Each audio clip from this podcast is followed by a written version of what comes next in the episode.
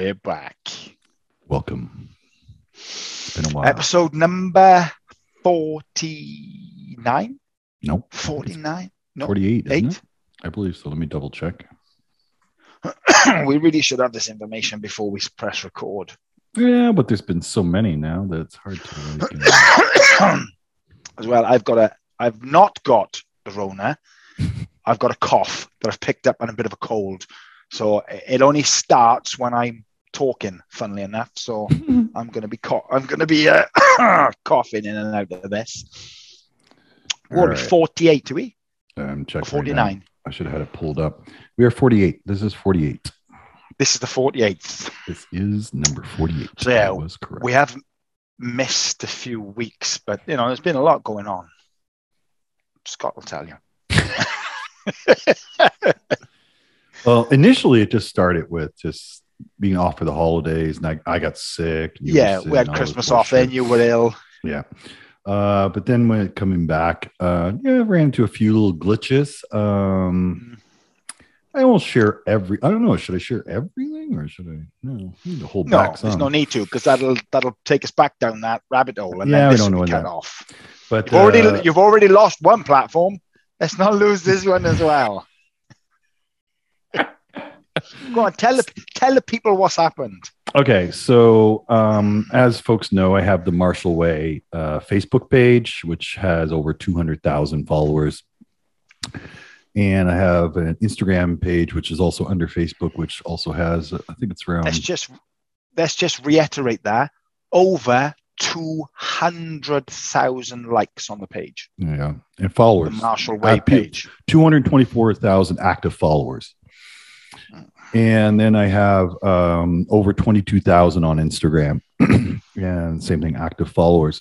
So I received uh, an, a weird message, and it was very strange. I had a message that appeared in my Instagram inbox, direct messaging, and to the point where I thought it was fake at first because it came from Facebook, but and it was said it was coming from um, I don't know some um, you know how the you can combine uh, the messages for Instagram and Facebook. Inbox in from my Facebook. Yeah, yeah. So I, it was one of those deals, and and honestly, I thought it was fake because it was very cryptic and very um, dark. It was basically it was just saying like, I want you to know we've been monitoring you for some time.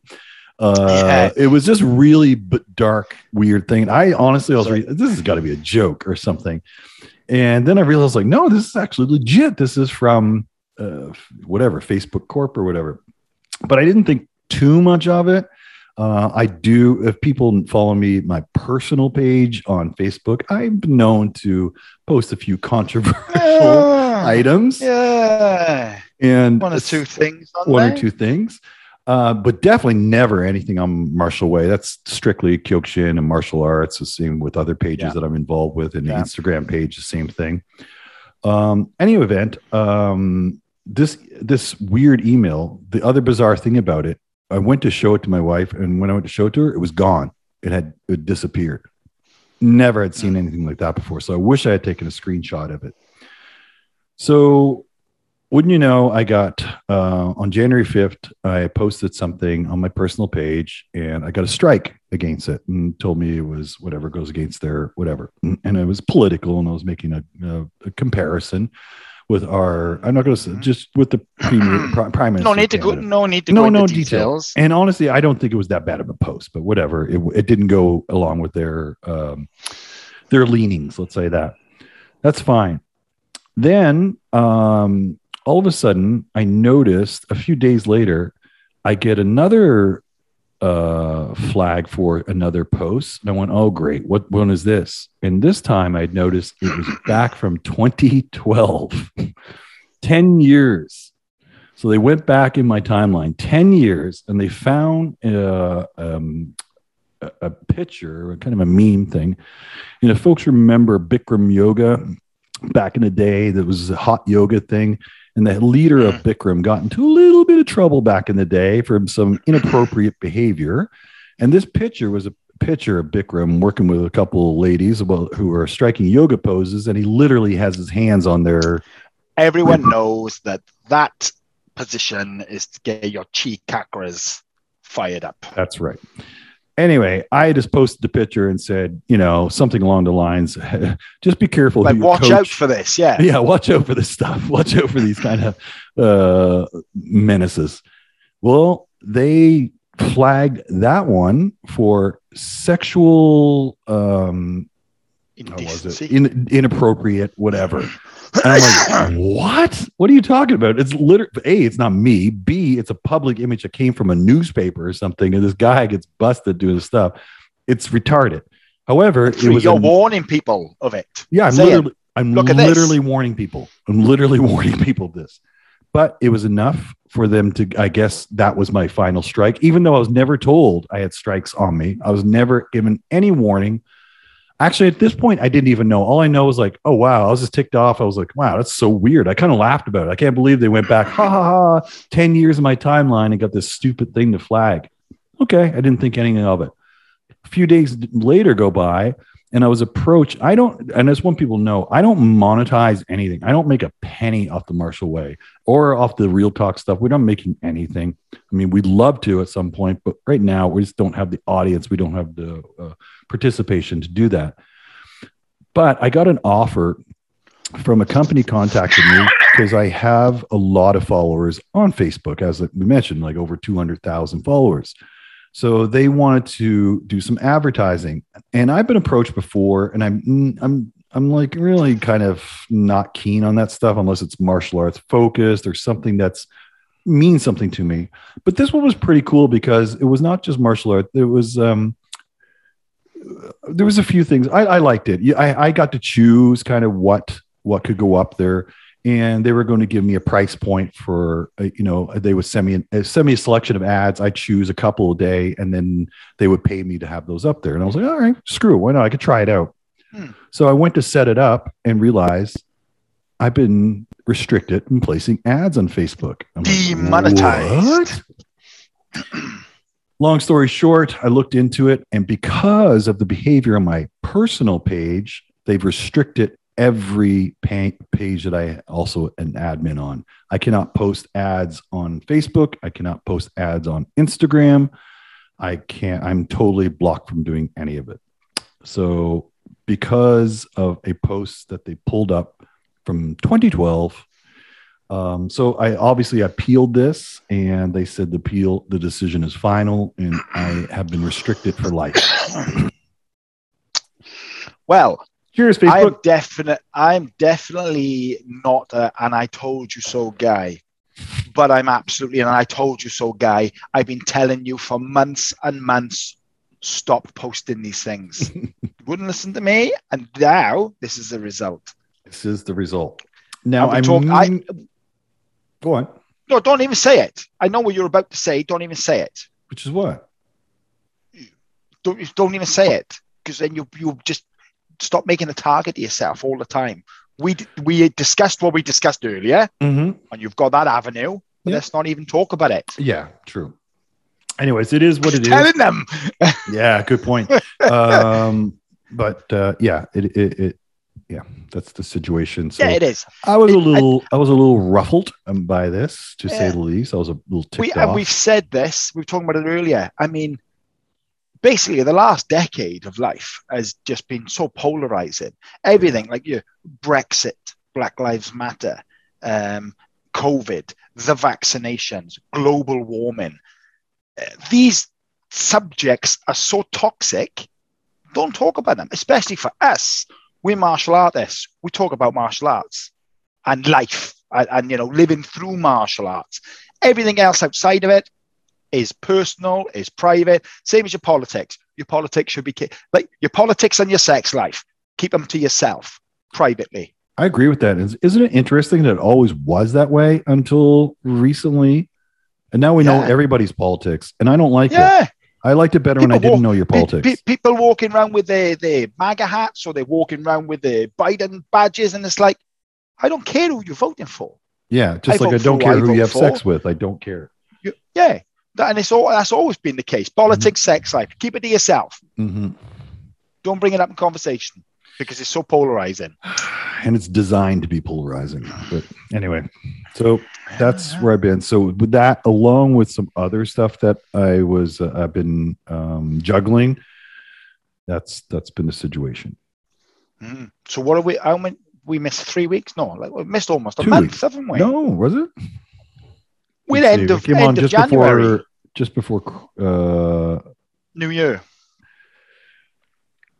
oh yeah, we you're missed right. three weeks. Jeez, yeah. goes by quickly. It does. So we've got Yeah. three weeks of karate to talk about, and so Scott's going to summarize it all now. Okay, so this is what we have. Where do you want to start? Some guy, some guy kicked another guy in the head in a fight, and he fell over. Both wearing in pajamas, kicked it, fell over. pajamas. People, people start, people blowing whistles, all that going on. Yep. Good night, And That's the end of the show. well, no, we had the, the Actually- stuff we were touching on before. Go on. Terry was trying to get me on the Karate Kid kick, and you had a lot to say about that. But On the never happened. Karate Kid kick. Well, let's let's face it. I mean, you're a little bit of a fanboy of the Karate Kid series, well, Cobra Yeah. Kai or whatever, uh, and Yeah. the original Karate Kid. I love the original Karate Kid. Terry doesn't believe me, but I actually did. I, I loved it I a lot. Uh, uh. What was Daniel's mother's name? Are you kidding, Mom?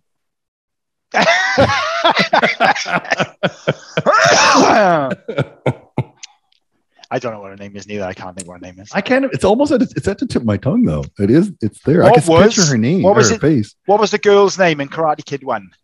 The love interest. Oh, that was um.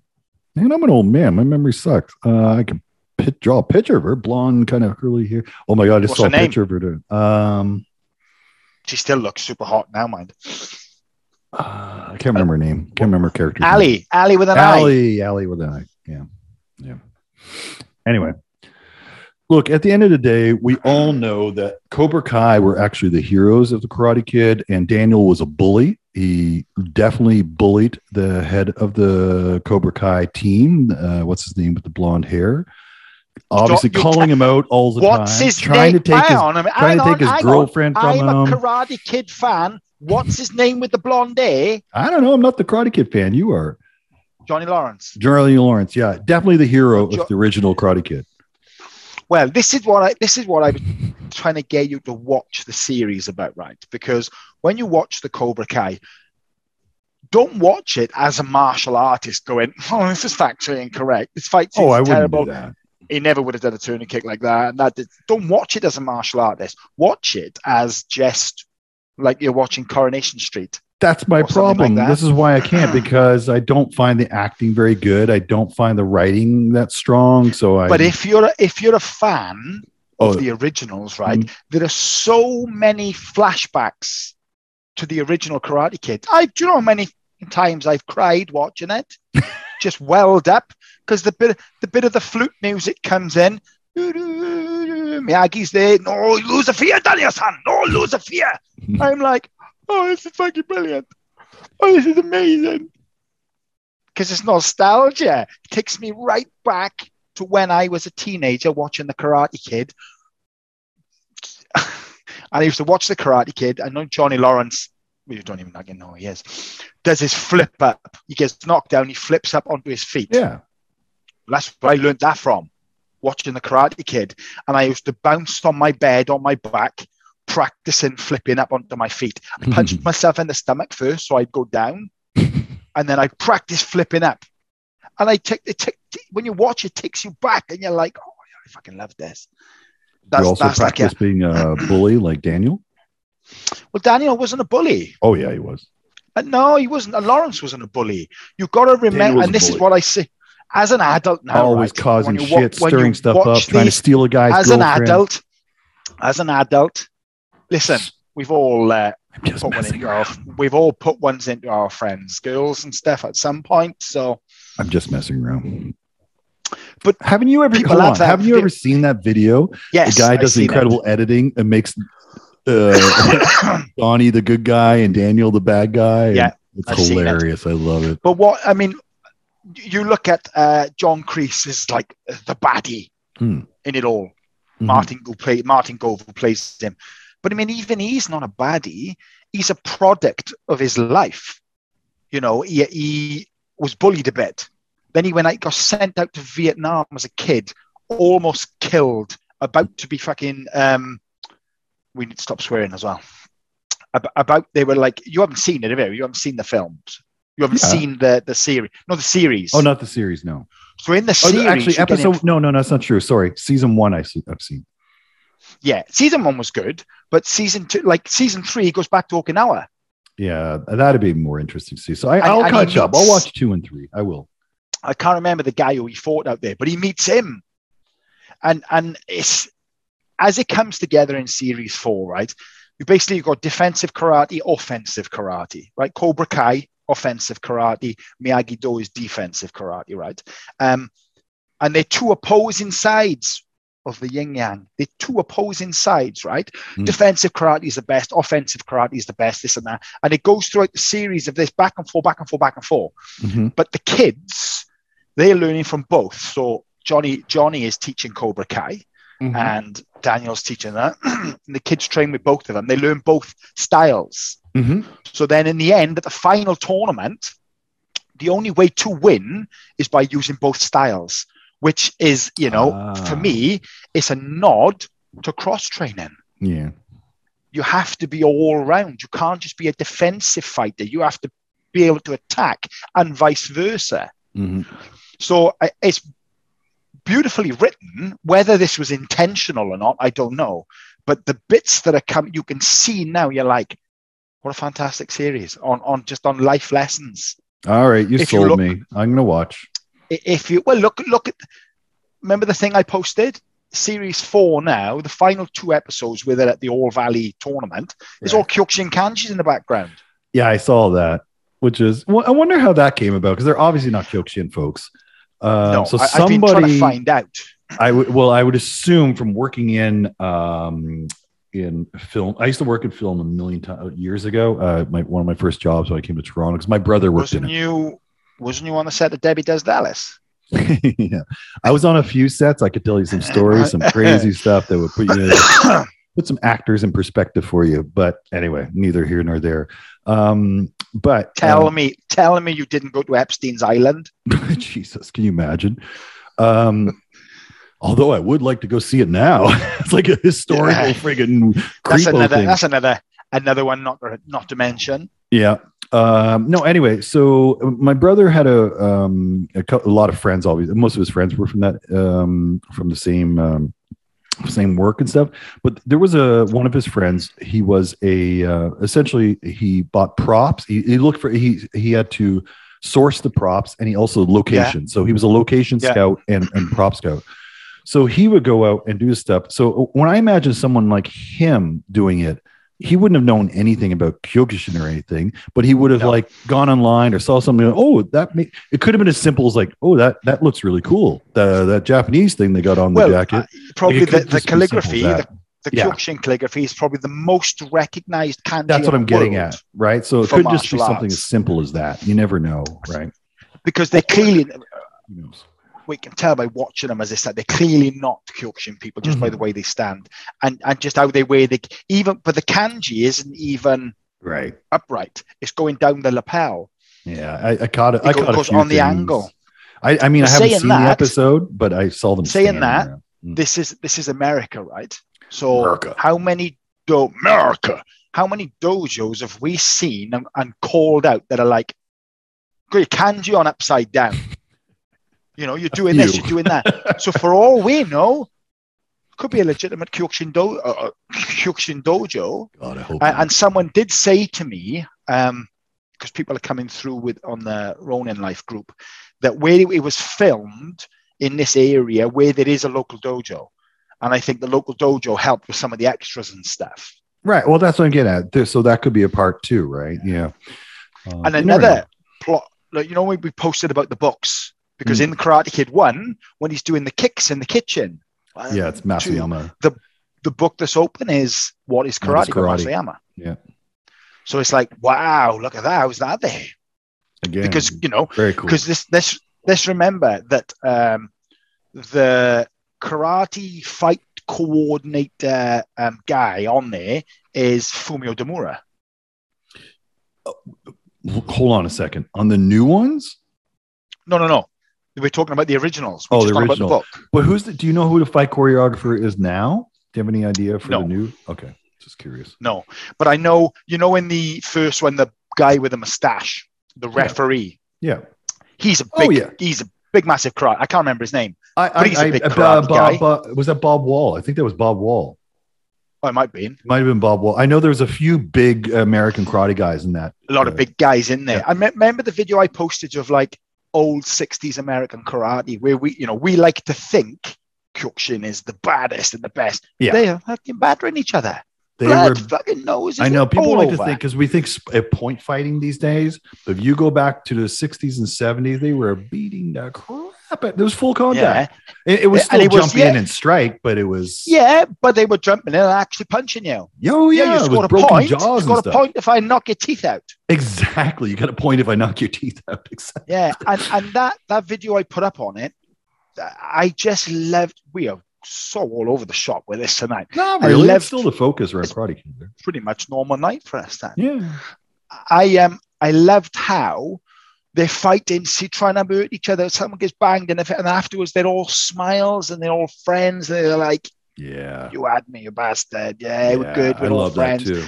I love that that camaraderie shit Yeah, there, me too. which we we Kyokushin has it, but it's a bit Kyokushin is it tend the, these days tends to be a bit more staunch because it's like, yeah, I fought against you, but I might fight against I might fight against you again in the Europeans in three months' time. So I ain't your friend.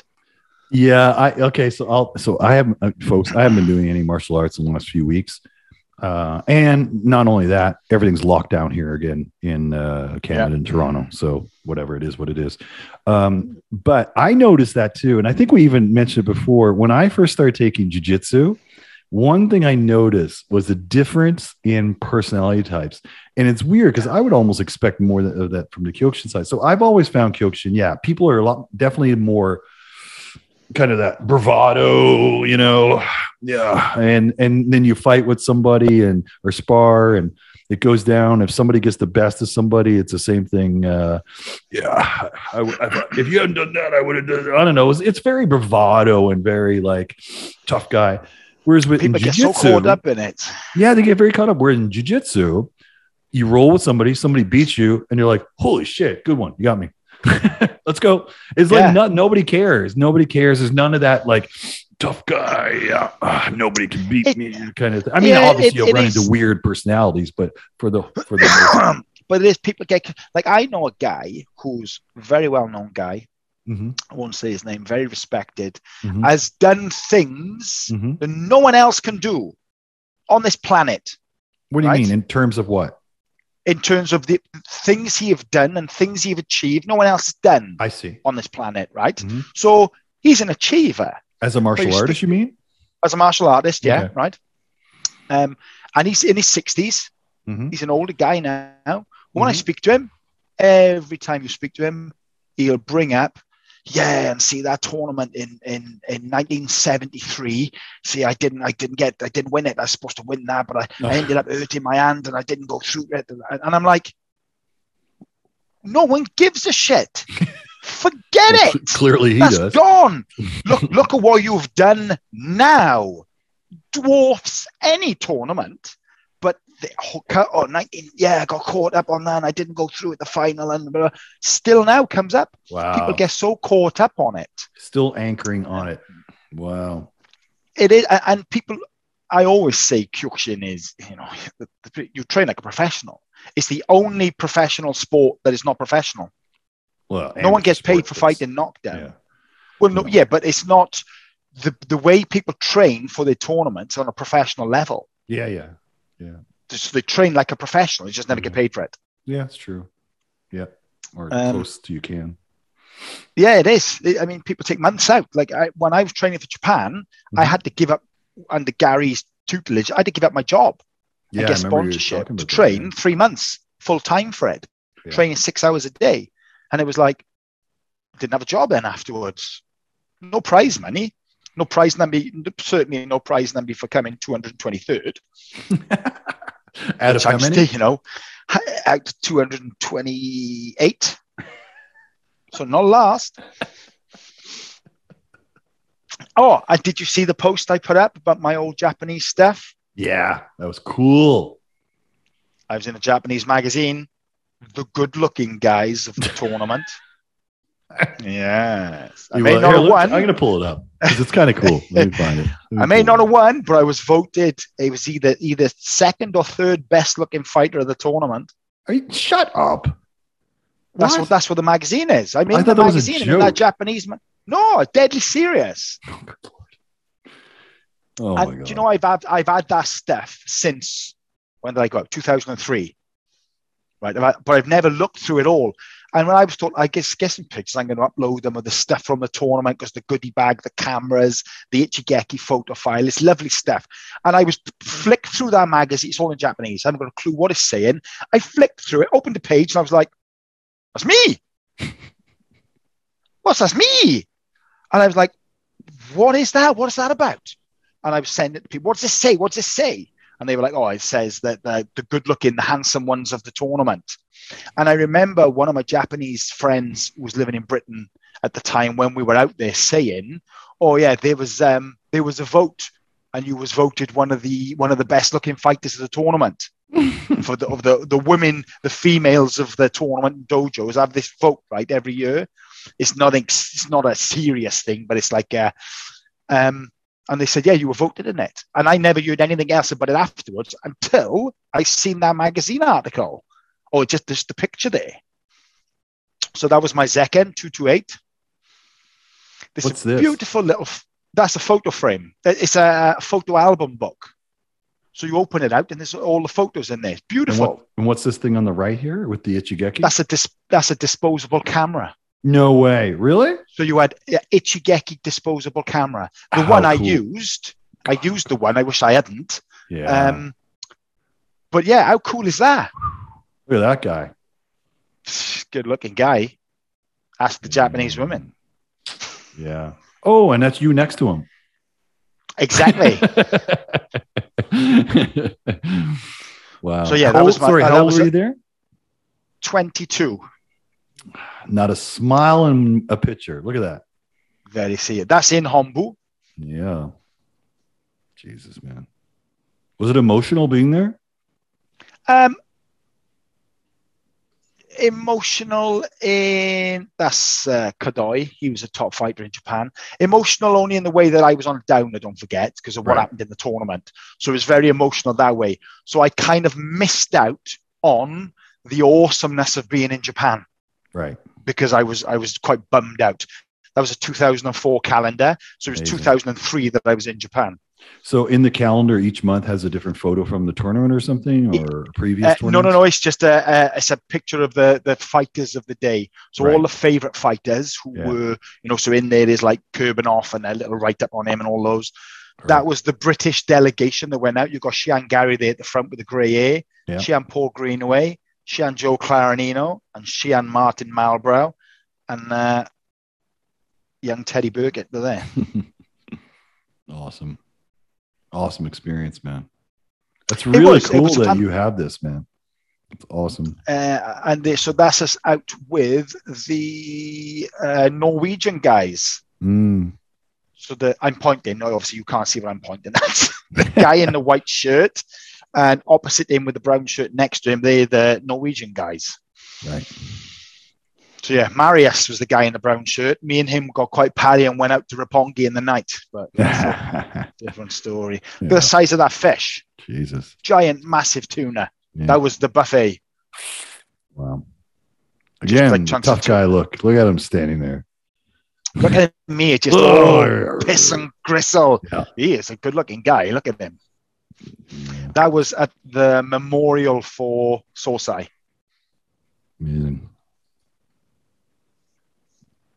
that was a limited edition orange phone card tournament Oh, edition. oh, yeah, the and- Okay, yeah, I see it now. Cool. So Yeah, I yeah, I've still got these things, and, and, and hmm. these are lovely to, to keep. And, and the uh, so size belt down the center. So I, it's belt down the center, and I think I think the picture is of um, the blue. I think is Filho Francisco. Oh, I see.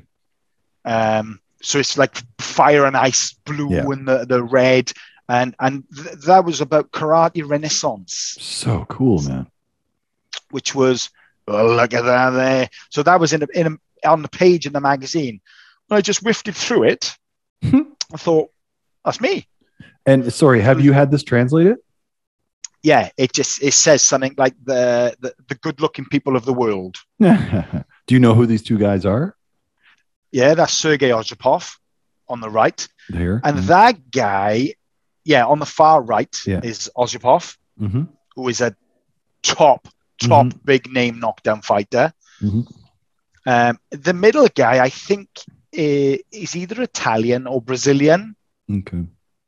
I'm not sure of him. And then obviously on the left is that uh, that looker, Back to the package. That's And that was amazing, the- man. the box. Yeah, lo- Incredible. lovely keepsake. And I've got it up in my attic in my little box, my karate stuff in there. And I've got, and what I realized as I'm getting out and I'm looking through stuff, you know, and like I said, th- this year is my 30th year in Kyokushin. Wow. My 30th year. So there's lots of stuff I've done that I've even forgotten about. Yeah, of course. Like, you know, like, you know, we talk about Bobby Lowe. I forgot that I've trained with Bobby Lowe. oh, I didn't know you trained New with Bobby York. Lowe. I did. Oh, that's right. I do. I do remember you mentioning that. Yeah. So I, so I basically his number one student. Right. Of course. you know? Of course. so I trained with him in New York. In, When do you remember when you trained with him? What he is? Fo- I'm just curious. What what was he focusing on? I'm pretty sure it was Tensho. Okay. I'm pretty sure it was Tensho and wrist lock stuff. But okay. you know, going back a long time. that's why i I'd said I don't know if you remember, but I, I, I'd forgotten that I was even there. But and then only when I'm looking through the the book for the New York Open, I think it was the third female world championships for Mhm. knockdown, and it was the I don't know the twenty third All North American Open Mhm. or something like that. got you. Um, and, I, and I've got the the brochure, the magazine for it, and I got the fighters to sign it. So I think I put that picture up as well. I've got uh, Glaube Feitosa and Kodoi were doing a one match super fight against each other. They both signed it. oh, cool. Um, Who won that I've match? got- uh, Glaube, Hmm. Glaube won it. Um, and I've also got Bobby Lowe's signature. That's amazing, man. That's really cool. it's in the Ronin group. I've put it in there. I've got his signature across his um, across his picture in the in the thing. If you forget about these things, And and you have this stuff stashed away now.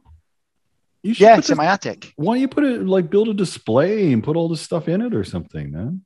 Where I don't know in your living room. I don't know, like in your office or something. Display? Listen, all my trophies are in a box in the attic. What? You should have a room dedicated to all this stuff. Well, we haven't got a room dedicated. I would have in well, my stop house. spending money gonna- buying stupid sports cars and get a bigger house. I do need a bigger house, Uh, but I need like a six, seven bedroom house to, to house it. I do. Like me and Susan were talking the other day. We're like, we've got a three bedroom house now, That's but it's like it's too small. yeah, Yeah, it's too, too, too small. Yeah. One of the bedrooms is an office. I mean, it's literally like- in a bedroom right now. Oh, this is one of the offices. So- yeah. So I'm like, I want an office. We need a guest room. I need an armory just to put my weapons in. And I want a study and I want a library. We, Yeah, you know, I have- so I know what you mean, man. I have these. finger out. It's Uh. I have these. Day, I have these daydreams about having all this stuff in my own studio, my own Yeah, I've told her she's got dojo three jobs. and- Obviously, it's not enough. So she better find herself a fourth. That's right. That woman work. So yeah, the, the, I've got all this stuff that I forgot about, which is just I love. It's amazing stuff to look through, and I've got posters from the what was it, the eighth world tournament, Was se- was a seventh or eighth? Eighth, I think. Mm. That's how significant it was. I can't Mhm. even remember. Big A like A1 posters of Teixeira and I got Teixeira's signature as well, and of Filho. Mhm. And here's the thing, right? When this was 2007 when Texuria won, right? Mhm. I had gone to Hombu because I went I, in in 2007. I went out to Japan. We completely come off the Karate Kid now. Sorry, folks. Yeah, I know. So, But in um, 2007, I went out to Japan to watch the tournament, but like on a budget shoestring. Like I had no money at all. I basically spent all the money and I had to get in there, Mm. and I was blagging my way through everything there, which is Mm. how I end up sat front row watching the fight. Mhm. Um, and I had a suit, pro- like a proper suit on with the GB and everything and stuff on there. So I went to Hombu because I heard people talking about stuff. And I went to Hombu to the Uchideshi at the front and I said, I've come for Shihan, blah, blah, blah, to collect the posters. And they were like, oh, you know. I said, yeah, Shihan. I think I can't remember who I've said. I just said, Shihan Kalashnikov, have sent me, and you don't want to upset him because you know what he's like. Shihan Kalashnikov have sent me to go and uh, to get the posters because these big posters were advertised, but they were limited. There was only a certain amount of them, Yeah. um, and they were given to all the important people. So he was like, "Oh, I don't know." I said, "Yeah, yeah, those two. I need to take them, and I'll take this one out the window as well." So I've got the big. Got the Are big you posters. joking me? No, And they did it? Japanese. Let me tell you something. That Japanese people won't. Japanese people won't argue with you in case they offend you, and I'm obviously representing Shihan Kalashnikov. so he doesn't like the. You- you oh, took Shihan, advantage- come in now. You took advantage of their niceness. yeah, pretty much. so So yeah, you got those I've damn these posters. That's awesome. I've got the posters, and the plan was see because in in Oh. Gary's old Shihan Gary in the old dojo, we had the picture that I now have of Sosai in the wooden frame. Mhm. We also had old posters up. Yeah, we world did too. I tournaments. love that stuff. Yeah. And you know, when you're training, Yeah. and you look up and you see a picture of Sato there, or you see a picture of Kurosawa and all sweat, and, and you're like, yeah, I want to fucking be like that. And it Yeah. pushes you. Yeah. So that was the plan to get them all laminated and framed and put them up around my dojo So where are they now? In tubes rolled up? in tubes rolled up safe. Because I've got a, I've got this thing that if they put out out on display, they could get damaged, stolen, Exactly. or or something could happen to them, and No, they're exactly. irreplaceable. Yeah, they are irreplaceable. Yeah. So, because I know this this happened with with Gary, he had a pile of stuff from Japan, from Hombu when he was Mhm. there in the seventies, Mhm. in boxes in storage in the garage. Mhm. Um, a storm come, water damage come in, half of it is half of it is ruined. oh, that sucks. All na- all naft. Pictures Oh. of him in Hombu. Thanks to Shihan Galashkinov, you got those posters though. No, Kalashnikov. Galashkinov. What? Galashkinov? No, Kalashnikov. Kalashnikov, like the gun, right? Yeah, that's, that's, that's something like that. And of course, you can't argue with that. And like I've said to you before, I may be wrong, but I'm never in doubt. I'm stood at the at the front desk in Hombu because they got a drinks, they got a can machine outside, hmm. and then one of these big posters is on the can machine. I'm like, I've come to get the posters. So you even got the poster off the machine? I took it. There was one in the window. They're like, we haven't got any more. I'll have that one then. There, the one. You know the big, you know the big black guy in the post there. He's a friend of mine. That's awesome, man. So just Oh, bla- blagging, blagging it, just blagged it all. And I've got, the, I've just refound them. I've got them there in the attic, pristine, like they haven't been opened for the last twenty years. That's amazing. That's amazing. You got to do something with that stuff. You can't just leave it in the attic, man.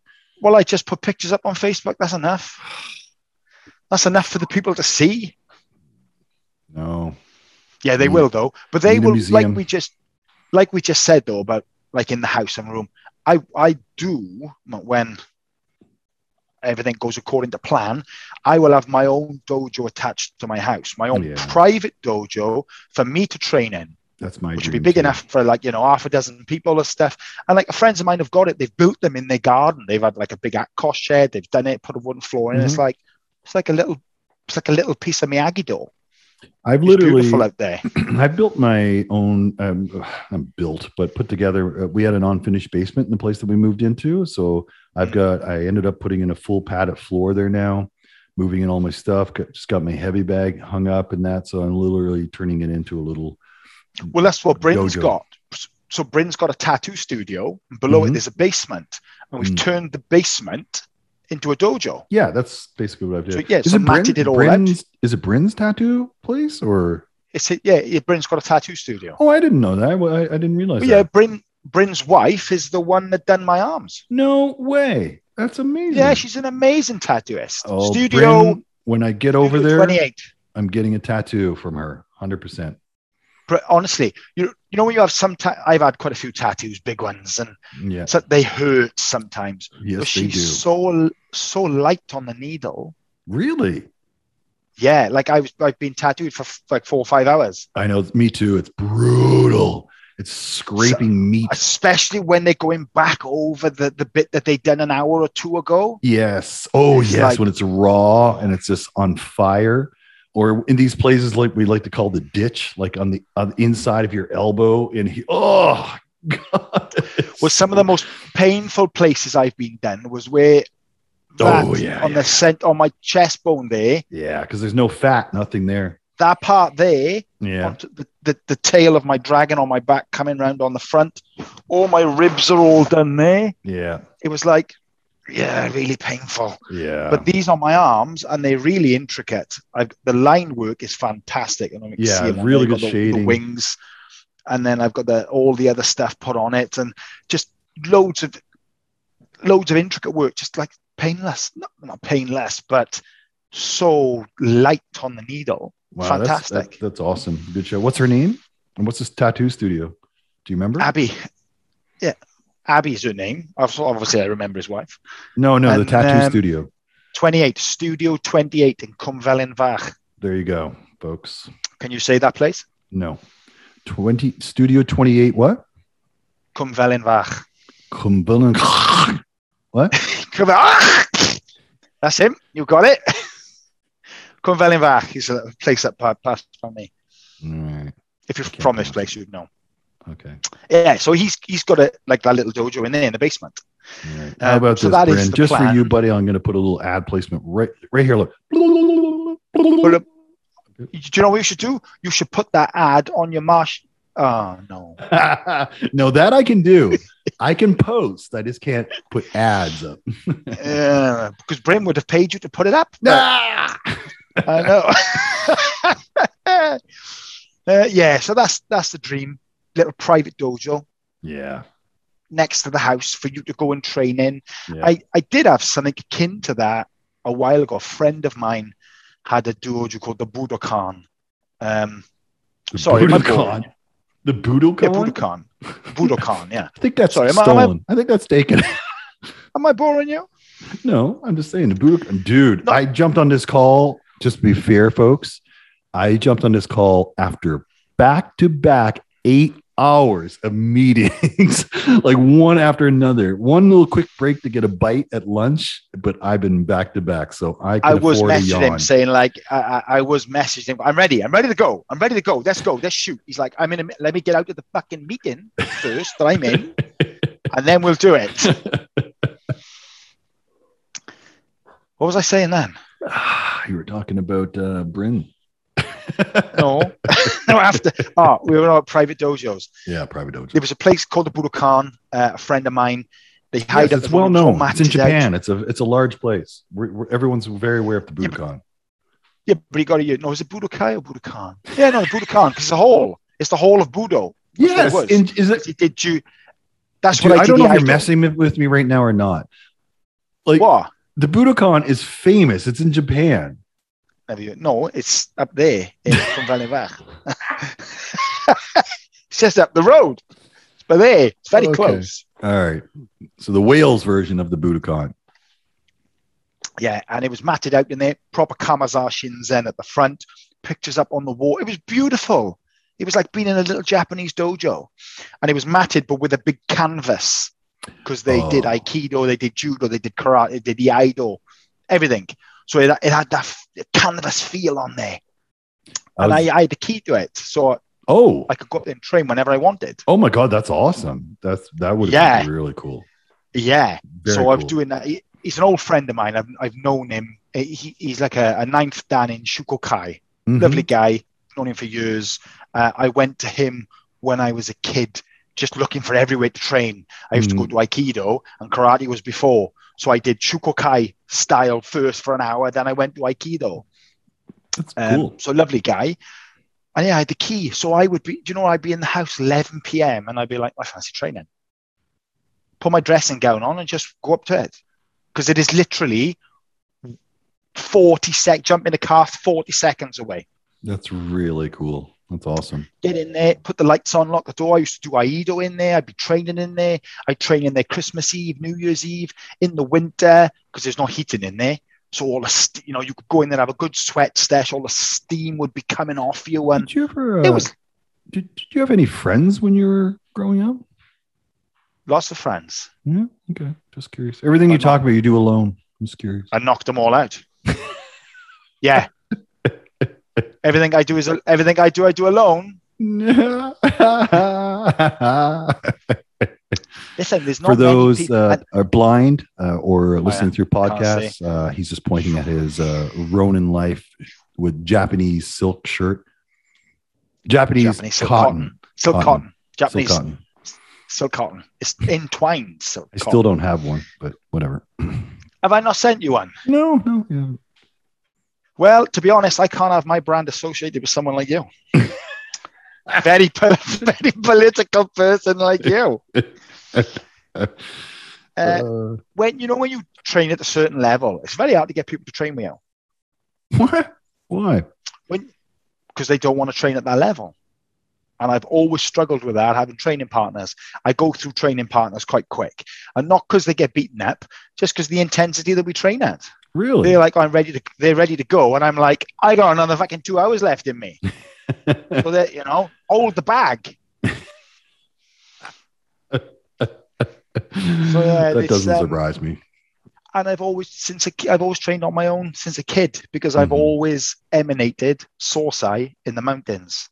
hmm hmm So and I grew up not mountains, but I grew up in hills. So I've always gone out and trained on my own since I started karate. So from the age of like 13, I was out in the mountains, in the woods, training, reading the Budo karate and my, or the mountain training. I'd go out and I'd just train on my own Mm. and always thinking, do you ever um, do something imagining someone that you respect is watching you do it? So you do it a certain way. Oh yeah. Oh yeah. So Oh, it, it- it just to make you better as well. You'd be like, oh, this person I just met today, I really respect him. But and then when you get back in the house, you just yeah, play that he's he's watching you. He can see what you're doing. So you're like, oh yeah, I'll put my shoes tidy. I'll put them there. I'll fold my suit. I'll put that back. Because you're imagining that he's watching you and getting an impression of you. it's interesting you Oh, should oh say that. Hmm? I've gone too far. No, I'm just saying, like, it, it reminds me. Um, years ago, I studied, I did some neuroscience and neurolinguistic stuff as well, and it reminded me of some um, uh, studies and stuff that were done. But one of the practices that they tell people, especially if you're um, um, an athlete or something like that, is you can do practice where you sit like there's a bunch of different ones. One of them is what you're saying. Imagine you're somebody you really respect in your field or whatever is watching you, and you Yeah. will automatically start um, doing do things things in a better. better way. Uh, another one was a really cool little uh, exercise where you could sit in a chair and pretend that you're surrounded by your like like Hajime Kazumi Mastermind. or whatever, Your or Mas Oyama, uh, all the people that you uh, revere, and you can uh, pretend to talk to them for advice or something like that, and it's it's The actually very very helpful. That same thing, not just for sports. Now we No, flipped no. into business. Yeah, yeah, that same thing is co- the, the term for it is your mastermind group. yes, So Yeah. you you you can it, you can you can create a living mastermind group you got that you it, talk with and stuff. you got But it. and I tell you who I tell you I I think the person who coined that was um mm, wait there.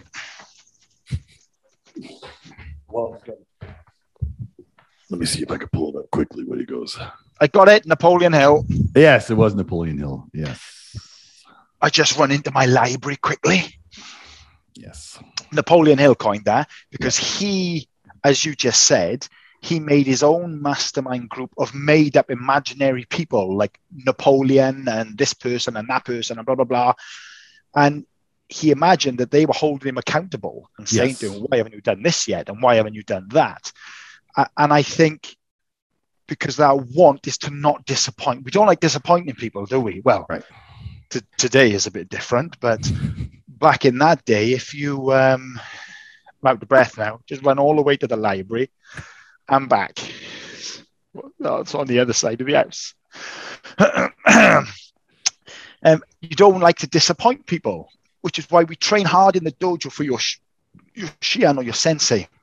You push through because you don't want to disappoint them. Mm. You want them to look at you and be like, "Oh yeah, he's he's doing well." And it's that same thing. So if you imagine that someone is looking at you, and then you would do a better performance, which was what back to the original thing. What I used to imagine, Sosai was watching me as a little blue belt doing my kata on Mhm. the mountainside. Yeah, absolutely. And and there is So validity to that stuff. It does work. It does. You know, Yeah. as a big believer in all that stuff as well, and you can't really argue whether you like him or not. Conor McGregor. Yeah. Ultimate. He's done, and we've mentioned this before. He done a fantastic interview with Tony Robbins. Yeah, that's a great one for people out there. Fantastic interview. Really, really good. Because people got to look past the hype as well. He is hype. He is bravado. But that's the Show. that's It's- the game. Yeah, that's the show. Yeah. Yeah. It's the same as when you look at um oh, I forgot his name. Who was the the gangster MMA? The gangster. Oh, um, gangster. oh, do you mean like um well there's a few. Um No, the main one. What was his name? Big Ch- Chael Sonnen. oh Chael Sonnen. That's a nice Yeah. Chael's no gangster. Again, all No, show. but- he's awesome. But again, that was his little Yeah. sale. He was the bad guy. He was the bad guy. The guy all the show because he's a Mm-hmm. very intelligent, nice guy, really friendly guy. yeah. And Yeah, very, now, and he's like, "There's the show." Very Yeah, smart guy. he- he's like, "This is the show," and he was trying to do the same thing with Wanderlei Silva. yeah. He was like, when on the show, he was like, "Yeah, I'm, you know, I'm call, I, I'm giving you the opening. Yeah. I'm, I'm saying this to you. You come back, and we create this stuff." Yeah. The drum. Wanderlei's a bit top in the head anyway. So he was like, you know, Mhm. "Ju- just say this to me, I kill you, man. And he was like, no, no, it's part of the act. I'm giving you an opening to come in. And then they start, and then they start fighting. That's when he starts throwing punches at them. Yeah, yeah. I know. It's hilarious. Yeah, it is. And Conor, but he's done everything he said he was going to do. You know what? Something I saw recently that I wasn't aware of, and I was so blown away by it. I was watching uh, a Rogan episode, and he had a couple of people on, and they were talking about I don't know fighting and stuff like that. And they were talking about um, just um, uh, people who have a natural. You know, some people just have a natural ability to knock people out. It's not about their size. It's not about whatever. You could try to analyze what it is. knockout power. They just have that knockout power. And and, and Rogan was talking about how um, Conor has that. He's got that magic touch where he can like pop, just drop He you. doesn't even he doesn't even swing big shots. No, He's just taps you button, and, and just you. know, yeah, the timing, everything is impeccable. But one thing, as he was talking about this, and I wasn't aware of this, when he fought Aldo, and he, uh, you know, as everybody knows, it was the opening round. They're doing a little bouncing thing back. Aldo moves in, yeah, counter counter strikes, knocks him right out on the spot. What I didn't know was Conor was literally practicing that move right before in the green room, in the dressing room inside. And he was caught on camera. And it's so cool. So I saw the video that Rogan put up, and it was a side by side. One of, of him knocking Aldo out. Right next to it is the one where he was practicing before, just by himself and timing it. He literally went out and did exactly what he thought he was going to do. And that's crazy, man. And that why do you think we drill things? Yeah. We drill things. They're there. You're a tour. You're like, yeah, I'm going to come come in the body shop. Bam, bam. Left leg, jodan Mawashigeri on the button. That's Yeah. what I'm going to do. And you keep drilling, drilling, drilling. But he and knew you- that he oh. knew Elder was going to come at him with anger because he had he got He- into his yeah, and he knew so he was bad. knew he was going to overreach because he always overreaches with his shots. Yeah, Pop. Yeah, I, I, but I think as well though, it's it's you we get into the the spooky stuff again, and we've touched on this subject before, where the thoughts become things, and you manifest things. Mhm. So, you know, there's that argument of now I've rehearsed this bit over and over and over in my head. I know exactly how it was going to go. I've lived it a thousand times in my head. I've Mhm. done it this way, and that's exactly what happened. Mhm. So did that? Ha- did you rever- Did you rehearse that because you knew that was going to happen, or did that happen because you about manifested so it. much? Yeah. spooky stuff. Yeah, it is. It's a chicken or an egg. I don't know. It's it's it's yeah, it is. It's quite interesting. And and, and it's not it's not it's not waffly airy fairy stuff. No, There's a lot of science that backs it up. yeah, a lot of sciences. When you start getting into it, entangled particles and particle, this stuff we touched on it before. Good night, folks. It was nice It's chatting. It's some deep, deep stuff. Anyway, let's get out of the quantum wormhole and get back to what we actually started talking about way back in the beginning, Cobra Kai. Do you remember that? Yes, You could have watched the entire series four for the amount we've been talking. I know. so no far. kidding, right? But sorry folks this because we we haven't spoken we No. literally have not spoken for three weeks yeah, true. properly Just- like like this where we no, just have, some a, have a texting stuff, ramble but no, uh, no chatting. Yeah, yeah. so yeah we've got lots to cover on it Well, I, I knew But- that but- you were watching that and you were pinging me about it. I, I want to, I, man, that's the other thing too. So, um, so my work has been so crazy lately and I, and in the evening I do my thing, whether it's exercise or do whatever, eat and stuff like that. And then by the time I settle down, I'm like, now I only have a window of so long to watch something or watch anything. And Mm. I'm sorry, it just wasn't on the list, right? So I was watching it, but I, I, I will, I, I, I should, you know, I, I should give it the respect that it deserves too. you should watch it with a different mind as well and just watch it for that that nostalgia because so much opens in it. So like like we said watch the original three films. Daniel's the the good guy and the other people are the bad guys. But you when you look at it you know it's like daniel are just they're teenagers they're kids. You remember being a teenager I do. remember what it was like Of course I and do. they moved from what moved to a new place he had Yeah. no friends moved into a new school I went through that so myself. starting to starting to pick to starting to speak to people, and then uh, this girl starts giving him a little bit of attention. Blah blah blah. This and that. She split up with her boyfriend, who's Johnny Lawrence. They got together. Johnny Lawrence, who now we realize, looking at Cobra Kai, didn't have an easy thing. He had a stepfather who was a bastard to him, was like a millionaire, um, and he was treated terribly, give, not given any love, brought up shit. So he had he had um, really anger. big yeah, and confidence problems as well and issues and stuff. He had lots of stuff going on, and the Mhm. fact that like the, the hottest girl in school had just split up with him, he was going through a lot as well. And then this Mhm. new kid turns up, smooching her. What are you going to do? And when you look at the Exactly, beginning, when you look at the opening fight sequence, right, on the beach with the ball, and he's just like, stay out of it, dude, between me and my missus. Like the two of you. exactly. But Daniel Daniel pushes it a bit. That's my would. point. If I, you know, if I was with some new bird that I just met, like with Susie, when I met Susie, if her old boyfriend turned up spouting off something, I would have knocked him clean out Yeah, but it was just to impress her. Of course, but that was only like happened like hours or like a day or so earlier. it was a little fresh. yeah, it was fresh. So when you watch, and that's the premise of the film, then you know they become baddies and goodies and this and that. And through the films, we're led to believe that John Kreese is the baddie. Yeah. he's the ultimate baddie in it all, even with his own kids and stuff like that. Um, but now, if you watch Cobra Kai and you get the flashbacks of Kreese was beaten up, he was bullied again as a kid. He got into the military, sent straight out to um, where did they go? And they've completely messed it up. What Vietnam? Yeah, straight out to Vietnam. Hmm. The war that they won but didn't actually won They lost that war. What are you talking about? They've never. completely. Yeah. yeah. They like to think they won. no. They think that they won. They think they won. completely No. lost it. No, they don't. Out to Vietnam, which messed up everyone that went out there. So as a young kid, he's out there. They get put into a cage and made to fight each other on a little bridge with a pit with all punji sticks. So that's what he's going through in this cage. And his his platoon leader, whatever, started teaching them karate and stuff like that. Um, and then John Kreese has been taught it. He saves another guy. Spoilers. Spoilers. No, well, listen. Sorry, this is the end. Season four finished months and months ago. If you haven't Oh, watched it, Spoiler alerts. so he's psychologically messed up.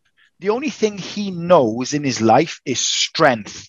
Anything other than strength is a weakness and will cause you to be killed, as in back in Vietnam, right? Mhm, That's how he's grown up. That's all he knows. So mhm, he's twisted. He's got PTSD mhm, massively. Mhm. Um, so he's going through that, and he even like Kreese is not the real baddie then, because when you look at it, you're like, well, actually, yeah, he's had a fucked up life. He's gone through some stuff. No wonder he's like he is. Um, and it all opens out, and then you're like, there are no baddies, and no goodies. There's different perspectives. I was just going to say what it sounds like to me. What you're saying is it goes back to the adage: "Don't judge a book," and everybody has their own story, their own unique experience uh, that has shaped them to what they are, and you never know. Like they say, until you walk a mile in someone's shoes, right? You never know. Yeah, there's so many, so many perspectives, and we can put shades of truth. One person's truth is another person. Look at the what did I hear before about a turnip? You know, like a turnip, yeah, the, the vegetable. I know. Um, Some people, um, it was, a, st- I think it was actually in in the book we were just talking about now, reading in there. Mhm. Um, and one mother was like, right, well, we top, we chop the top off, and then we cook the base part of it, the turnip, the the, the vegetable part. And then someone else was like, no, we cook the root part, the good part, and we chuck the bottom part to the to the pigs. Yeah, I know this story. So it's like it's perspectives on things, isn't it? yeah, yeah. One person's truth is, is another person's lie. Like, well, you eat you eat that bit. That's the bit we feed to the pigs. it, it, it it's it's true. And like i and i've learned even like for real life just taking with a grain of salt. When i come across somebody who's even is in a bad mood or something's going on i try to like i don't know what happened to them five minutes ago. I don't know what happened to them mm. an hour ago.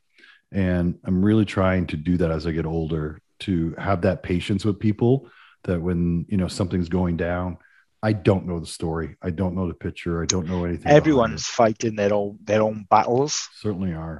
Even more so these days with the shit that's going on. So i think it's a it's a good way to give people grace and just uh I'm not as good at that as I should be then, because I'm like mental issues are a big thing these days.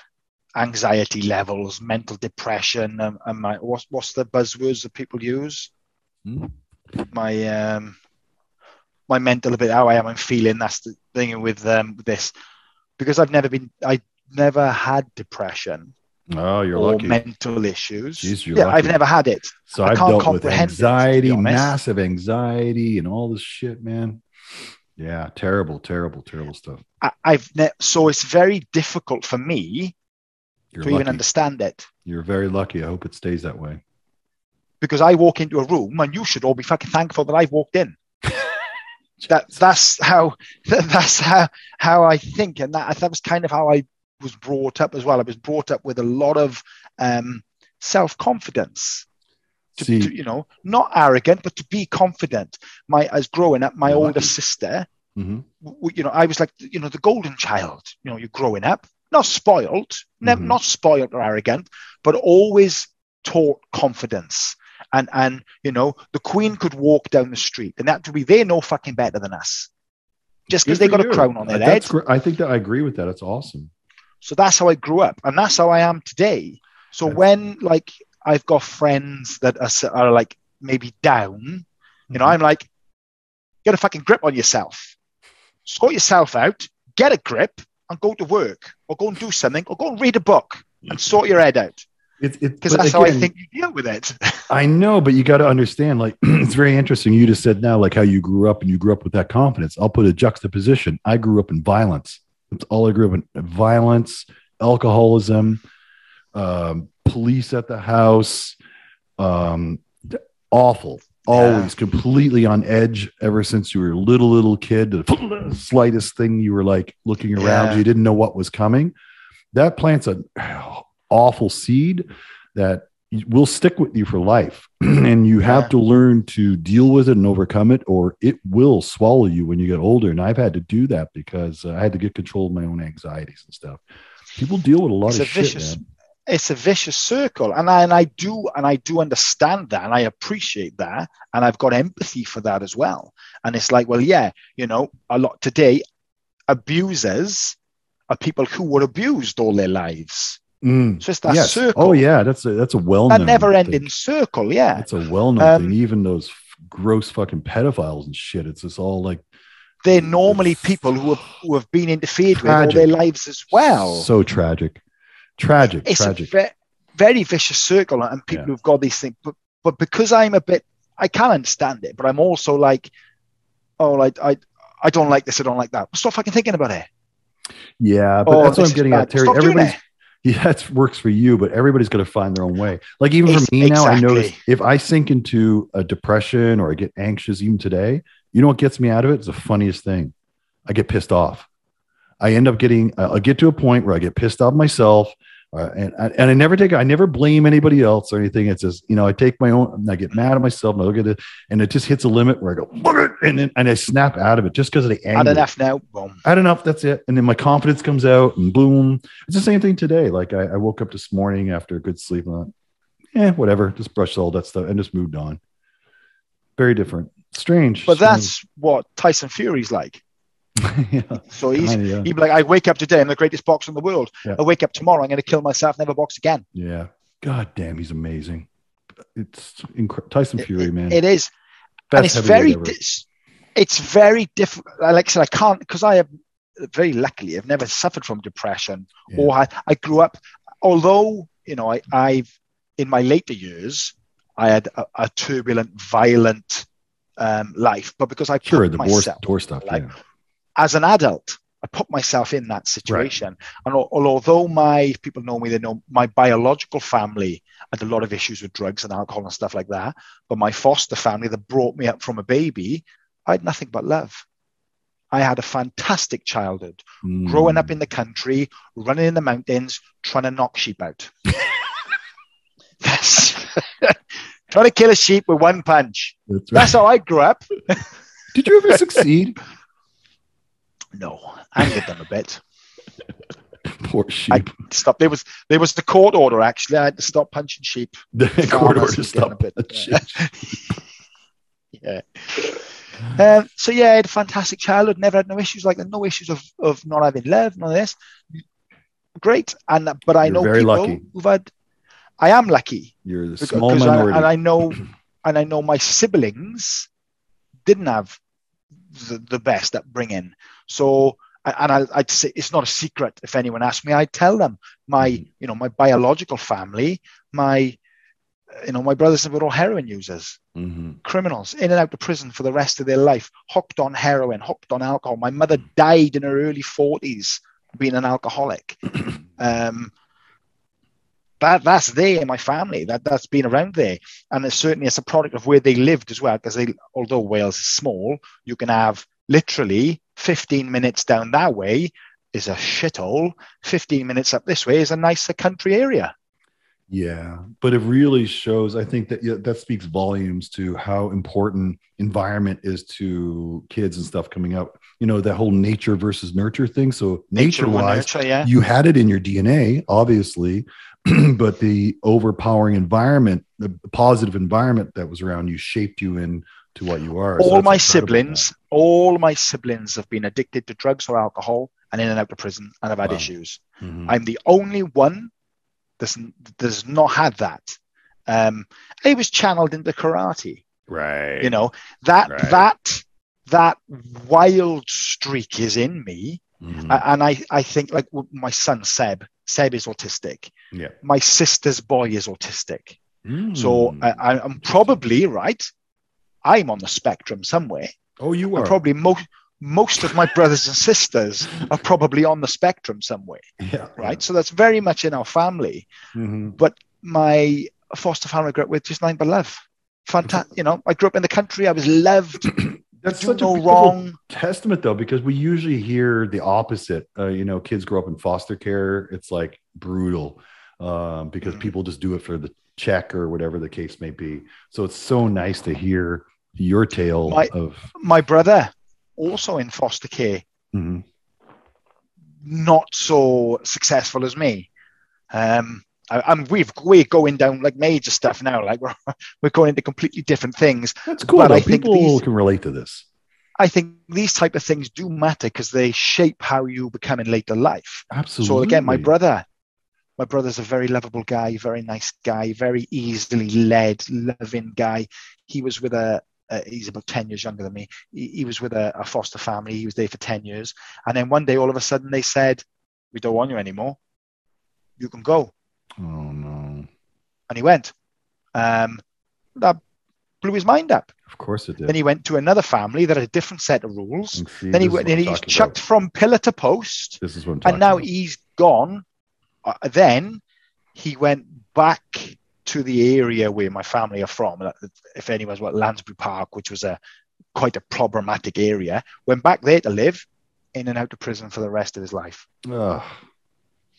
So it, it is that that's in the family. It's an addictive family. There's Remind me to thank your there. foster family. They're fantastic. Yeah, that's awesome. It is, and, and my my mother, my mother, this is my family I grew up with. My hmm. mother has fostered loads and loads of children. We always had new kids in with us because we had a big seven bedroom with we had a big old farm seven bedroom house God bless. loads of bedrooms in there so just fostered loads of kids That's awesome. all Good the time her. we always had family kids and kids with problems kids that have had this and that yeah God bless her. we'll get her on the show next week Now Get her on. and and and it's a testament as well because you know I started I lived in the country I lived eight miles away. I, I say the country. It's about eight miles to like where the dojo was in the town.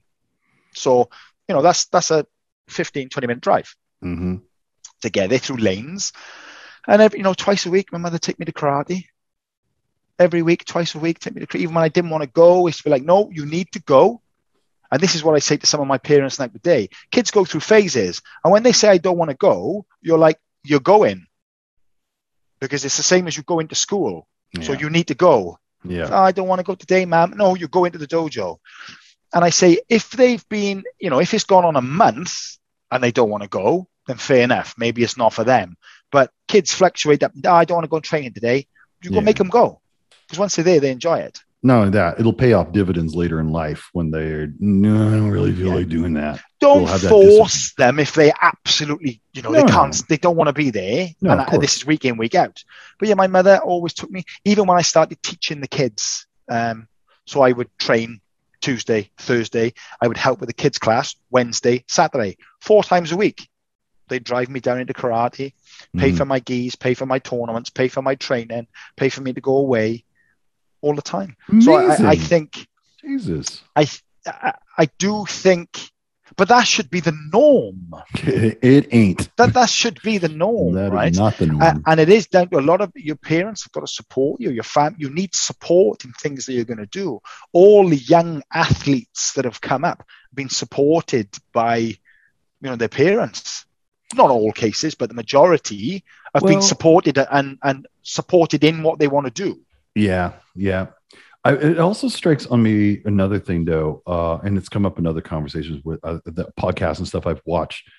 The unbelievable um, high percentage of good, big fighters, like, and we're talking. It doesn't matter if it's UFC or Glory or whatever. It doesn't matter. Boxing. They usually come from rough backgrounds, hard backgrounds. You don't Yeah. see too many people growing up in like wealth and whatever. No, then no, you don't being fighters.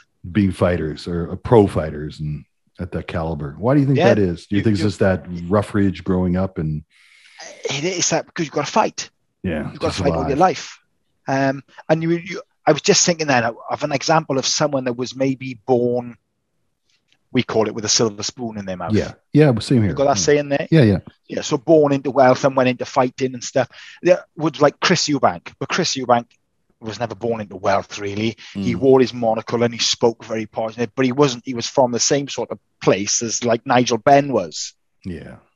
He was from that same rough background, but that was just Yeah. his persona that he was putting on. Yeah. Definitely, yeah. I, I think that a lot of fighters come out of a rough background, and a lot of entrepreneurs, Yes. a lot of self-made millionaires Yes. have come from absolute squalor, Yes. and it's driven them and Yes. pushed them hard. Yes. And I've got a th- I've got a theory with with Conor McGregor.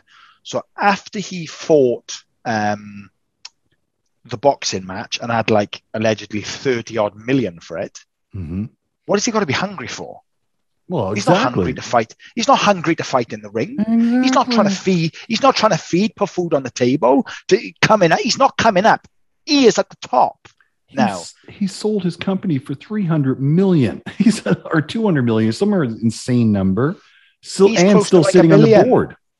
Yeah, he's close to like a billion now. Yeah. He's good. What, what, what's why would you want to fight? But he says Yeah, there's why? a match. There's a match coming up. Yeah, because you get it same as Ali. Ali should have quit, uh, not quit. Ali should have retired a long time before he actually stopped. He would never have got beaten like he did. Exactly. That's why I respect George St. Pierre a lot as well. He went out on top. A lot of people give him flack about it. I think it's awesome. He went out at pinnacle, the top, the best. He'll always re- remember. He, he did have that, that that last fight he had when he got absolutely battered. Which one? What- He was fighting. He, I he can't. beat Bisping. No, no, no, no, no, no, not Bisping, not Bisping. Remember one of the fight, one of the last fights he had. He fought a guy. I forget who it was, um, and his face was an absolute mess in the press conference. Oh, yeah. He got battered through the fights. The But he still had last the fight. win. Who was that? I can't remember who he was now, but he was a big hitter. Um, but like everyone said, it was like, yeah, you didn't win that, George. And the guy he was fighting says, you know, you, uh, you didn't win that. And even George himself is kind of like, I don't know how I won that because I had the judge's decision, but I didn't win it really. And yeah, he didn't fight after that. He stopped fighting. That's bugging me now. I want to see who that was. Where's his record? God, look at his record. Jesus. Oh yeah, his Uh, record, his Johny Hendricks. record is amazing. Uh, it was a I split decision. yeah, I, I don't know who he was, but Yeah, like J- Johny Hendricks, UFC George- 167. George had an hiding. George had a, had a battering through it. I guess it was that one. It was either that or Nate Diaz. But No, anyway, it wasn't Nate Diaz. It was someone who I can't remember who it was, so it must have been the other guy. Yeah. Um, and yeah, so coming out on the finish when he top, look at um, oh the boxer uh, Manny Mayweather. Yeah. Now he, he, I know a lot of people argue his his career has been carefully selected anyway, all the way through it, but he is he's not he's not a knight in shining armor. Nope. He's he's a businessman fighter. Yeah. So I like that fighter. that one. Yeah, the one where he knocked that guy out when he went to touch gloves. It's like protect yourself at all times. The fight is on. The ref, the bell is gone. The fight is on, and it's the fact that you headbutted me in the previous rounds. So don't think we're going to touch gloves now. Yeah. Yeah. That, I remember that one. Yeah. Yeah, clever guy. And like now, now it's about making the money. So he's had the fight with Conor, and although I do think I there must have been some sort of stipulation of you don't try and knock me out because I ain't losing. I'm not losing my record Yeah. on these on one. these exhibition fights. Same as when he fought uh, what's the boy Natsukao? No, Yeah. Natsukao. That's No, That's uh, na- uh, the Japanese kid, uh, the Kyokushin Yeah. kid. Um, yeah. yeah, they call him Kyokushin Karate Kid. Natsukao. Nat, Natsukao is uh, the white warrior off kickboxer. That's what they were calling Van Damme. Uh, he fought him. These are all staged money making events. These Uh, ones. yeah. And not only that, I saw an interview with that kid after, and he he was because that kid is I got to pull up his name here, um, and he um is really good, really high level. But he was saying that uh, Tenshin Nasukawa Yeah, yeah. and Oh, he was close. Tenshin was saying in an interview that he was so nervous, man. He was so nervous. Floyd Mayweather and the entourage that he comes with and all this stuff. that uh, yeah, obviously there's no way he would. and not and and it's not you you can't take away. He's probably the the best defensive boxer there's ever been. yeah, the best defensive boxer ever. Yeah, I would say that. Yeah. yeah, for sure, for Um, sure. Like like people arguing of the Tyson, probably one of the best heavyweights has ever been. Yeah, um, one of in the terms best. of in terms of what he's done. Everyone likes For to talk about power. Ali. Yeah, everyone likes to talk about Ali, but Ali wasn't that good a fighter. What now what we're talking about. No, he, he his footwork, He didn't have. his timing. Yeah, no, no, no, no, no, no, no, no, no. I, let me rephrase that. Okay, Ali wasn't a killer. no, He wasn't like. He, was wasn't technical. like. Uh, yeah, he wasn't like George Foreman. no, he was That was a killer. Super yeah, technical. technical there, and he got in people's heads and he messed them up. Oh yeah, yeah. He was the Conor So- McGregor of uh, boxing. Yeah. And this is what, and Mike Tyson have said this in an interview. He was saying, like, because when I said Ali had nothing special, I was saying what he said actually. He was saying Ali was nothing special as a fighter, hmm but he got in your head and he messed with you, hmm hmm messed you up in the fight. hmm Uh, and he said, he said that that's, you know, that's what he did. He messed you up. That's why he beat so many people. Well, Tyson, the same thing. Type Tyson Yeah, is, put so and- much fear in so um, and he would say crazy stuff to people that I can't even repeat on here. he, he was that, we said, grew up in a rough area, he was that animal. He was, He wanted to kill you in the ring. and he would cry before his matches and get emotional. He didn't want to. He was scared to fight and stuff. But as soon as that switch, Yeah. And all that anger in him. And like, I remember someone asking him, this was before he started training again, asking him, like, why don't you train? He's like, no, I don't train. I don't do Yeah. any boxing training. So you can't switch that back on. Yeah. He said, because that puts something inside me. I want to kill you. I want to kill Yeah. everyone that's there. Anyone that's in front of me, I'm going to kill them. And he said that I don't want to. I don't want to go back down that route. It's a very dark route. And he's so Um, happy-go-lucky these days, and like Nowadays, he just he's stoned all the time. Yeah, that's right. well, he has his own pot farm, so Yeah. Well, you, you when you speak to him, who is he? I was listening to him. Sorry, folks.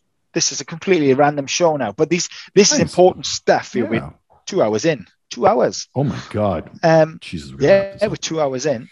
We'll wrap it up now. He was speaking to, uh, being interviewed about someone, and he was talking about his boxing, and he was talking about that that dark route and everything. Joe blows out with him Rogan. I saw the interview. He was telling Joe. Was it Joe Rogan he yeah, was speaking yeah. to? He was telling Joe. Joe was bugging about it, and he starts talking about it, and he's like, "You know, Joe, I can't turn that. Can't turn that on. If I once I turn that, wait, flip that switch, I'll fucking kill you." think he sound, I don't think he sounds like that. But yeah, he was saying that, and it's really good stuff. And he talked about, you know, Mike Tyson. I- can I tell you one other thing he said in Go that on. interview because it's so insane? he said that uh, when he was when he was I don't know if it was training or fighting, he would get turned on. Oh yeah, he said that when he's fighting. Yeah, because he said it was better than sex. Because Rogan said, he said, He was- "Is that better than sex? That fighting?" he said, he yeah. get an erection and stuff. he said, "Yeah, better, better than sex. That feeling of that, that fighting, of beating people and doing it." And uh, yeah, Oh my god! and like I know Tyson- other stories. Him, I can't even say on here because I don't want to like. There's something but like else. he used Tyson to- had a Tyson something had else he used to do well. before fights. People look at him as a bad guy. But Yeah. he, he's a he's a product as well. Come up through. Uh, he was a very 100%. ta- nat- natural fighter, naturally talented, knockout power. And as we said, either and, and I've always either you can bang or you can't. yeah. You can learn to be powerful to a certain degree. Like I've always had a I've had a good punch. I've had a good dig on me. Mhm, You just got that power. mhm, Other people do the same stuff as me. They're not as powerful. mhm, And it's like I, you know, other people like we said with Conor, Tyson, just bangers. Just got that power. It's that strength and stuff is a very peculiar thing. I've always had weird um, pressing strength, uh, leg press strength, way beyond what you would think my legs and stuff are capable of. It's very bizarre. Uh, and it's not because of muscle size or anything. That's so weird how certain people or you have certain these little certain natural strength. yeah, it's bizarre. Same thing with my pulling. Like if, for, pulling stuff, I can pull Mhm. massive amounts of weight, and I have no idea where it comes from. It's so bizarre. It's uh, and and it shouldn't look like I can do it. Mm. It's, it's so strange, so strange. Yeah, some some you look at some people who are really skinny, Yeah, really strong, but they're very wiry and they can be very strong, yeah. tenacious. Yeah, it is. But uh, back to Tyson, I was going to say Tyson when we were talking about bad guys and good guys and mm. stuff. Tyson was just a product of his upbringing and his life and everything that happened. and But, you know, he was that kid. Yeah, he was a kid from the Bronx. He was that kid. He brought up, and then he then he was thrust into stardom and given millions and millions of pounds. and brainwashed as well. All yeah, you way. go crazy. You go Yeah. crazy. It's like, yeah, I'll buy a Rolls Royce. I'll buy seven of them, one in a- every color, He bought a tiger. Get a pet tiger. Multiple tigers, multiple tigers he bought.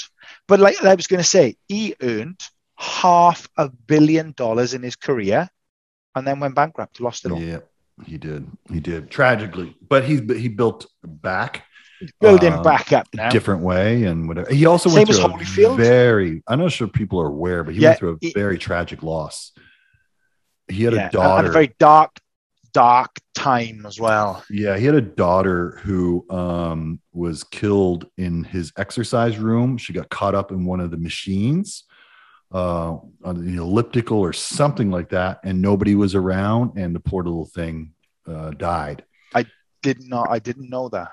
It sent him in a bad, bad dark spiral for a long, long time. It Yeah. would. It would. Yeah. I did not. I did not know Yeah. that. He blamed himself for it and all this shit, and was, yeah. Look it up. It's pretty. It's it's it's Yeah. when he went into that dark period of his life.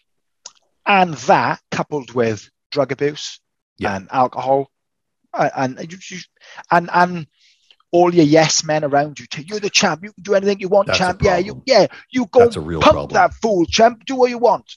That's you, a real yeah, you're problem. the champ. You get away. Then you think you start to think you're invincible, don't you? Yeah, that's a real problem. When you have yes men around you, it's real bad. And all the, they And only that- do it because they want a piece of you. And I think that's what happened to Conor when he threw the dolly at the bus with with um, Khabib and all of that crap. You know, when he still, threw the dolly I at the still bus. think all. I don't know, man. I feel that still was bullshit. It was scripted or something. I no, Mm. I don't think so because he was like he was proper arrested for it and then had uh, had to go to court and had a trial and everything, and everything on it on his record. I, no, I think that remember I used to talk about the God complex when I was on the Mm. door and I just think like I'm untouchable. You Yeah, know, look at that- me when I'm fucking speaking to you. and that's what he was get there. banged. Yeah, and I think he got so many people around him. You do think You could do you are anything, Conor. invincible. I'll throw this through the window. There's going to be no repercussions. I'm Conor McGregor. So I do think that's what happened with him as well. When you're surrounded by yes men and you, you're thrust into this stardom and you have so much money, Oh it's yeah, got to be an absolute mindfuck. yeah. It, it, it's it's insane. It'd be like you know, it, it's it, reminds me much the same. Um, a little different because they have more time to adjust. But you hear these people who wear uh, win multi lotteries. I know I don't know what you guys have over there. America is crazy. They have lotteries in hundreds of millions of dollars. Here in Canada, they will get into tens of millions and that. But there, the, it's a disproportionate amount of people who win the lottery are broke again in uh, a couple of years after. Pretty, pretty much all of them are. Yeah, it's, It's incredible. very few that keep it. Very few. I happen to know somebody who did win the lottery. They won 17 and a half million, I think it was, somewhere in there. But they were smart enough to invest it and work with it and stuff. And they're still to this day living on it because it was quite a while ago. Yeah, yeah. But for the average person, man, yeah, they just they, when they're not used to it, they it just goes to their head, and before you know But it, there's no money. Tra- there's no money training that goes with it. Same as when you're Right. thrust into stardom, or you're Right. like a sportsman and you've just earned three million pound for doing this game. yeah, They, they, there should be money man. Well, there are money managers, and their Mhm. job is to get as much money off you as they can. you got it. but um, there should be, you know, like lessons and courses and coaches and stuff to teach you how to handle it. Or you were saying about the lottery. There was a guy in Britain. I think his name was Simon Carroll Mhm. and he was known as the lottery lout because he was from a council estate. He was a yob, you know, like a yob from a council estate, slugging lager, beer, going out fighting, and he won nine million pound on the lottery. Mhm. Now, and this was back like in the early two thousands. Mhm. So like nine million pound. That is phenomenal amount of money. hmm But he was like, you know, all of a sudden I've been given nine million pound. I can buy whatever car I want. He's buying mansions. So he bought a mansion, and then he bought, and then he, then he built a race banger track around his mansion to race banger cars and smash them out. He got, he got all the money he wants, Yeah. but he's st- at, at heart he's a yob. Right. You know, he's a lout. He can do what you know. He's Did one he of football on to it? hooligans. No, he, he's gone. In the end, he tried to kill himself Oh Jesus. he was um you know he had so much money and then you know people trying to get money off him all the yes men around you and doing this and that and people coming after you people trying to get a piece of you Yeah. then people envying you and the fact that you can actually do whatever you want that goes to your head. I was watching a documentary on him and, and he was saying then later that like he was like i was going through about 5000 pounds worth of cocaine a day. He, and he was like and he was only in his 20s oh this was like through his 20s Oh um, and after a couple of years and in the end he was sore. He tried to kill himself in his, with a, he broke a bottle and stabbed himself in the neck. Good and just tried he was like i've I'd had enough of this.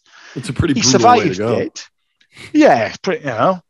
But you know when you're doing 5000 pounds worth of coke a day it probably seems like a good idea at the time. Um, but yeah he lost all his money and lost his life almost Brutal. lost his life. So, so wanted to end it.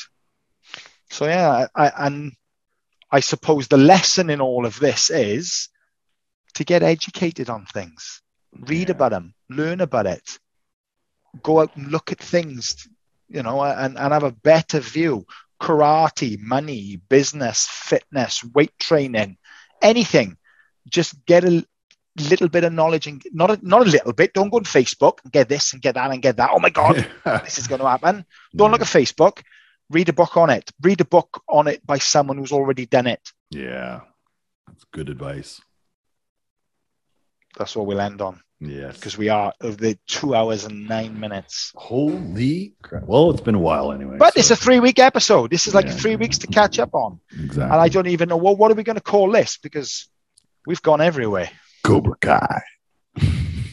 We didn't actually speak about them that much. no, I don't know. I I'll was like, yeah, it. we'll have a who, we'll have a who show on Cobra Kai. We'll talk about this, talk about that, but we just kept going off so many places. I'll think about it. I'll come up with But yeah, it's cool. Right, so what what day is it? It is it's Tuesday. is it, Wednesday or Tuesday? What days? No, it's, t- no, it's Wednesday. is it Wednesday? Yeah. We it's Wednesday now. Shooting. When's this going to go out? Friday. Probably not till Friday because I'm pretty crazy again tomorrow, and I probably won't get a chance to edit too much. Uh, so go I would say Friday. Friday. Yeah. I got Friday, and then we'll we we're gonna hopefully go back to once a week. Yeah, we will now. We will, and and not only that, I have some ideas are floating around too. I want to start implementing. We're going on to Grindr. That's is that what we said? Is that what we said? I, I I created an account on platform. Grindr for uh, Terry, and uh, he's going to set it up. I'll That's send it where we're out. gonna I'll make put- sure I send it out on social media. That's where we're going to put all our content up on this. Very growing platform, apparently. Scott said. Terry has a Uh, lot of so like-minded yeah. people on there.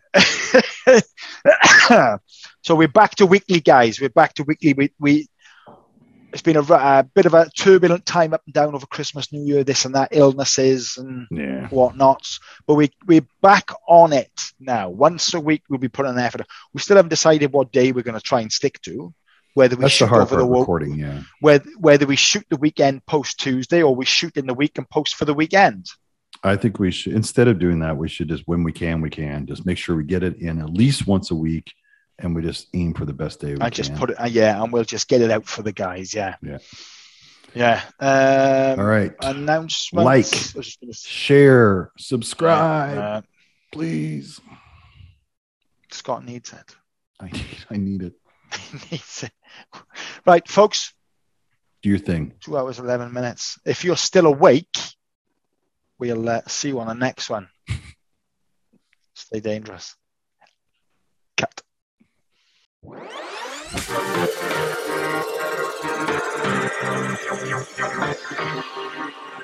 you.